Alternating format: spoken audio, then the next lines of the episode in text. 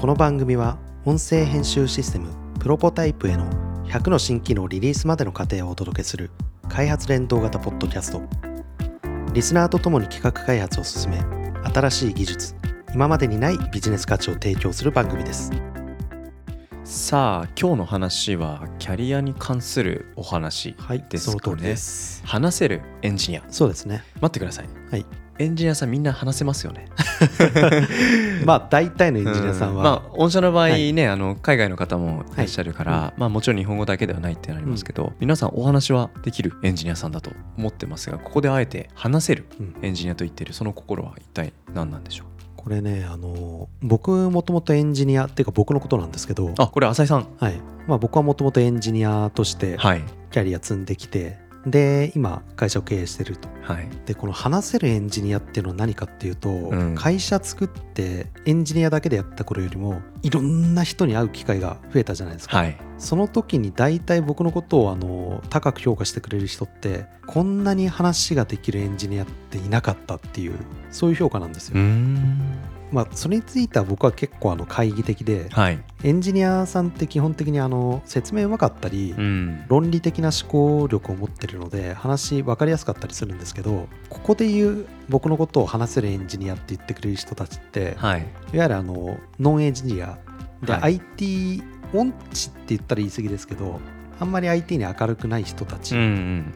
ではあの経営層だったり現場のあの責任者レベルの人だったり、はい。まあ、意思決定権を持ってる人たちなんですうんうね。ん話せるっていうのがいまいちなんでなんだろうっていうふうに思ってた時に、うんはい。話せるっていう風に話がうまいとか話が分かりやすいとかっていう風に言ってくれるんですけどその実その心は自分の話に共感してくれるっていう意味なんですよね。なるほど。でその共感ってもちろんあの感情的な意味での、うん。ああ確かにそうですよねみたいな、うん。それもありますけど、はい。ここで言う共感っていうのは自分のビジネスとかうん。プロジェクトに対しての方向性に共感してくれる。うん。でその方向性に共感しながら自分のやりたいことを理解してくれてその上での提案をしてくれる、はいあとあのプロジェクトの開発途中でやっぱりこうこうこうしたくてこれビジネスやってたらうん。普通に分かると思うんですけど、はい。方向転換って普通にあるじゃないですか。はい。でもこれエンジニアってすごい嫌がりますよね。作ってるものの仕様が変わるんで、そうです。それまで緻密にうん。論理的に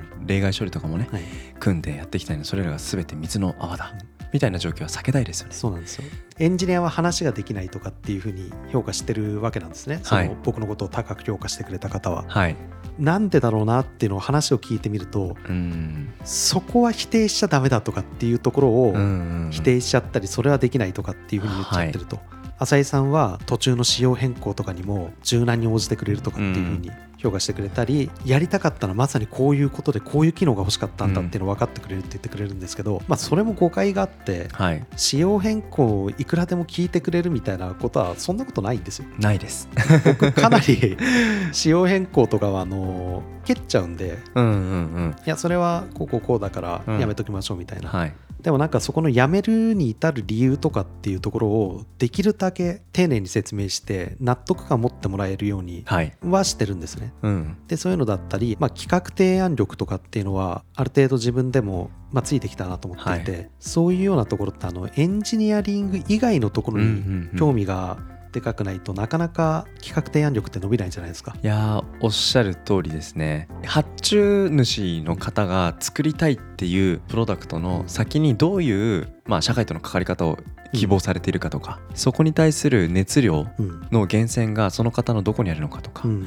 なんかそういうことに共感して初めて自分たちができるうん。その技術、うん。テクノロジーそれの幅出しができて、うん。で今 A をやってって言われたけどいや A もできるけど B も C もなんかいろんなやり方あるけど、ん。実はこっちの方がいいんじゃない？っていうふうに言えるようになる背景にはやはりその方の描かれてるビジョンに対して関心を持てるかですね、相手に対する関心を持てるか、はいなんかそこは一つあの差が生まれるターニングポイントかなって気がしますね。まあ、今回この話をしてるのってうん、誰に聞いてほしいかっていうと今ちょっと自分のキャリアに悩んじゃってるはいエンジニアの方に聞いてほしくて、おー僕もあのエンジニアとしてコード書いてる時って、はい。まあ、正直あんまりプログラミング好きじゃなかった これはちょっとしんどいなと思うことの方が多かったんですね、浅井さんにも。うん。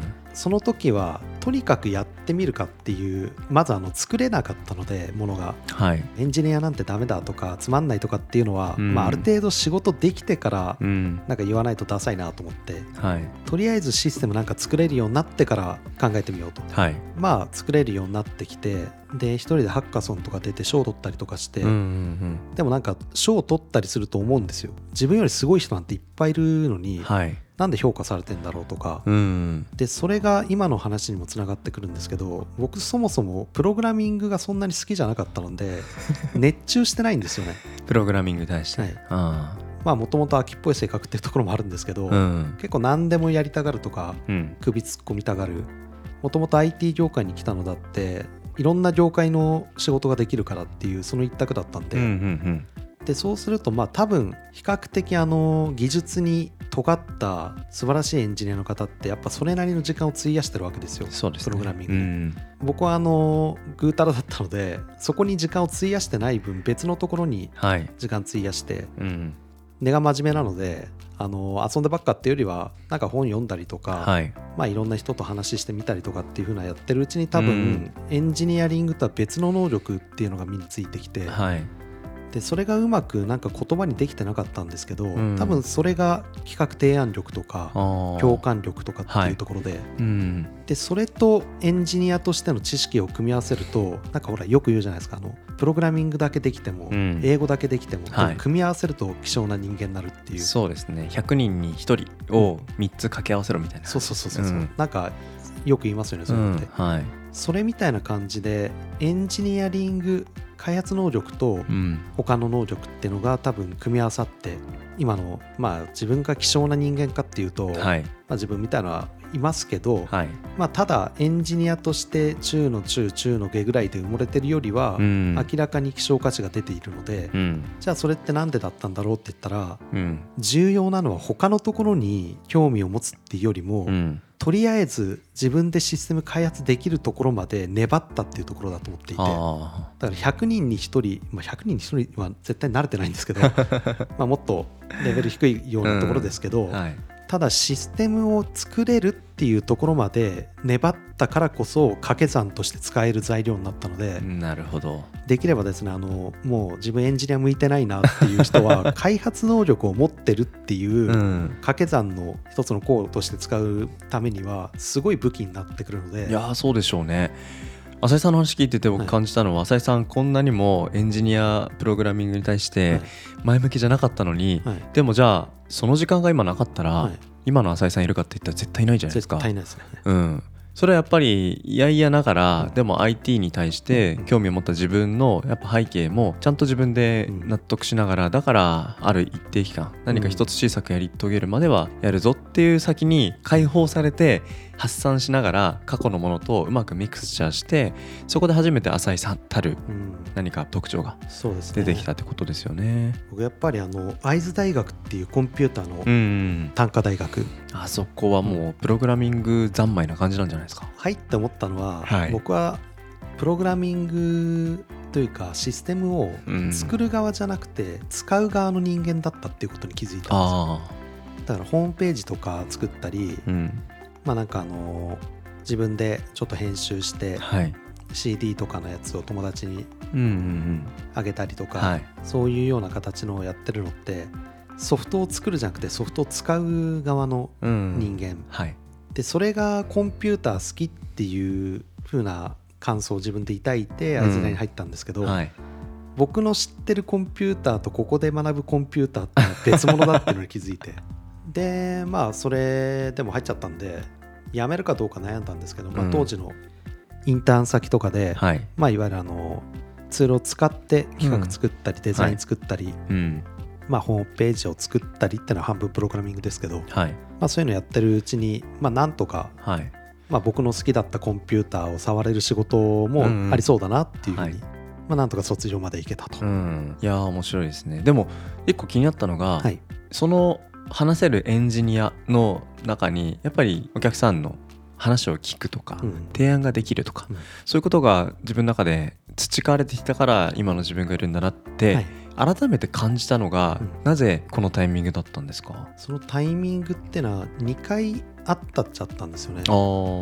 一番最初は大学生の時ではい。まあプログラミングとかやっていてあんまり面白くないと感じていたので、うん。でもあのなんとかホームページ作るぐらいはできたんですよ。はい。でそのホームページで EC サイトとかっていうのを運営してる時に僕はあの会津大学で会津の桐たんす屋さんのタンスとかい。桐げた売る仕事やってたんで、へえまあそういう仕事のクライアントって、うんまあ、ファックス文化だったり、はい。まあ、IT は全然わかんないとか、うん。まあそういう伝統工芸のはい。仕事をされてる方たちってやっぱり IT に対してあんまり詳しくない。で IT の話とかをしちゃうと難しいこと言ってんじゃねってちょっと怒られちゃうぐらい、はい。だからいかに分かりやすく伝えるか。あでもうその時からインターンだけど結構仕事を自由に任されてたので、はい。その時学んだらあの IT 分かんない人でも、うん。自分が払ったお金以上のリターンが返ってくるっていうのさえ体験させれば普通にあの自分の話を聞いてくれるっていう、はい。聞いてもらうための術みたいなそこで学んだんですよ。へでまあそのままインターンやってた会社に就職して、まあ、IT 業界で働くわけなんですけど、うんうんうん。その会社に入ってから僕はまあいろいろあってエンジニアとして働くことになっちゃったので、なっちゃった。はい、やっぱりそこで後ろ向きな浅井さんがいる。んですそうなんですよ。でまあもちろんあの全然会津大学卒業したのにシステム作れない人間のまま卒業しちゃったので会社の仕事としてのプログラミング全然書けない、うん。やばいなと、うん。やめようかなと思ったんですけど、うん。どうもここでやめても行くところが浮かばないので、はいでさっきの話に戻ってくるんですけど、まあ、とりあえずシステムなんか作れるようになるまでは頑張ろうと。はははさっき言ったあのいろんなところでうん。ハッカソンとかで賞をもらったりとかしてる間に、うん。なんとなく自分は説明するのがうん好きかもしれない、うんうんうん。その会社を辞める頃には好きだったんですけどはい。でもそれがあの自分の話で提案で仕事を取るって営業的な仕事はやったことがなかったんですよ、そのまま僕起業してるので、うん。まあ初めて営業的なというか、うん。自分が話をしてお金を引っ張ってくる。うん。そのためにはいろんなステップを踏まないといけなかったり、うん。超えなきゃいけないハードルがあったり、はい。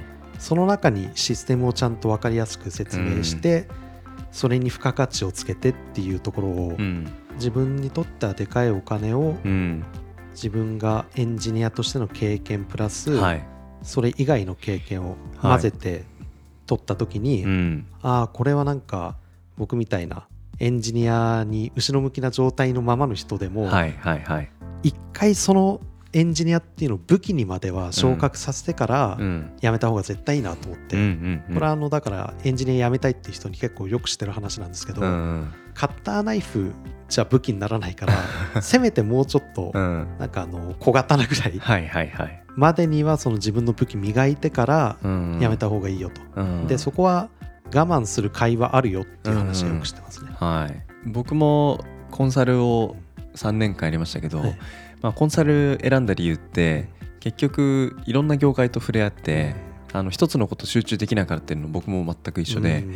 ただ入ってみたところであこれずっと続けられないと思ったんですよ、うん。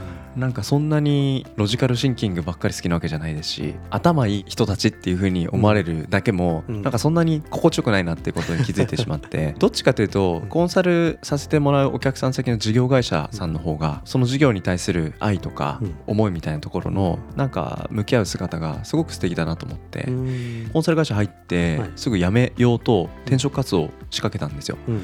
でも結局しなかったんですよね、うん。でなんかそこで何考えたかあんまりよく覚えてないんですけど、まあ、とりあえずその一周しないと、うん。多分何も武器を持たずに転々とすることになるなと思って、でまあとりあえずちょこっとだけ昇進をするまで、うん。まあやって、まあ、ひ一人前になったと言われる基準のうん。ポジションには昇格したんですけども、なんですかね。やっぱその経験がなかったら僕もその後3年後ぐらいにうん。独立してうん。会社を始めて、うん。初めて自分で営業して、うん。で、まあ、任される時にあなんかこういうエンジニアさんがいてビジネスサイドの人がいてで要件をまとめたりとか進捗を管理する人とかなんか間で春日井的な動きができる人っていないよねっていうところに対してシステムのデータベースとか構造設計とか、うん。あとはそれのビジネスでのユースケースオペレーションとか、全部そこが情報と人とお金の動きを3軸並行で考えられるっていう人ってそうそう多くないうん。ってことにそこで初めて気づいたんですよ、うん。だからまああのいろいろ任せてもらえることが増えたりとか、お金をもらえるって本当に尊いことだなって思ったんですけど、うん。そこにはやっぱりある程度一周してうん。自分のキャリアの武器となるものを確立してたからっていうのは大いにあるなと思ったんですよ。